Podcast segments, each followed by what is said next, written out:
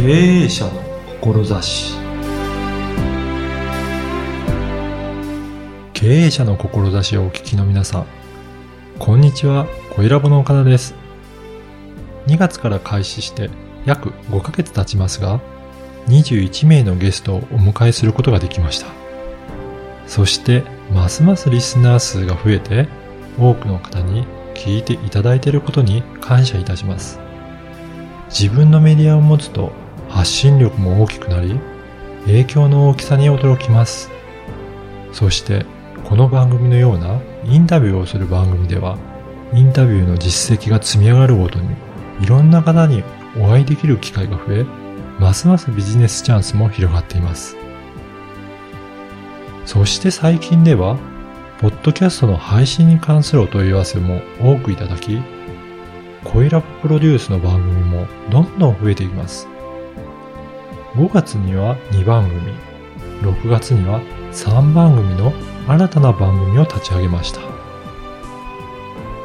2018年1月に、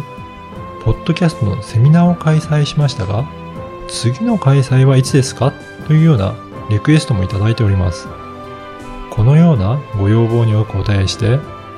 ポッドキャスト活用マーケティングセミナーを開催することにしました。2018年に入り、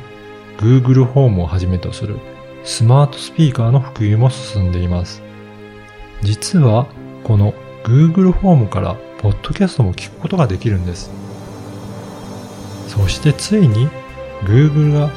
ポッドキャストに参入してきました。その名も Google ポッドキャストです。これで Apple が提供する iPhone でも Google が提供する Android でも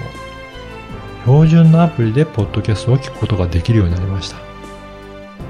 世界でのダウンロード数は2017年まで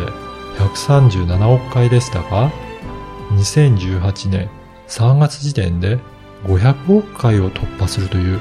急速な伸びで増えています。ますます注目を集めているポッドキャストですが、セミナーではこのような最新の情報をお伝えしたり、ポッドキャストについての基本的なことから、声で伝えることの魅力についてもお話しいたします。ファンを作りやすく、マーケティングに有効なポッドキャスト。今、注目を集めているこの旬な時期を逃さず、チェックいただきたいと思います。セミナーの詳細は、恋ラボのホームページのセミナーというタブからチェックしてみてください。この音声の説明文にも詳細ページの URL を記載していますので、説明文の URL をタップするだけで簡単に確認できます。皆さんのご参加をお待ちしています。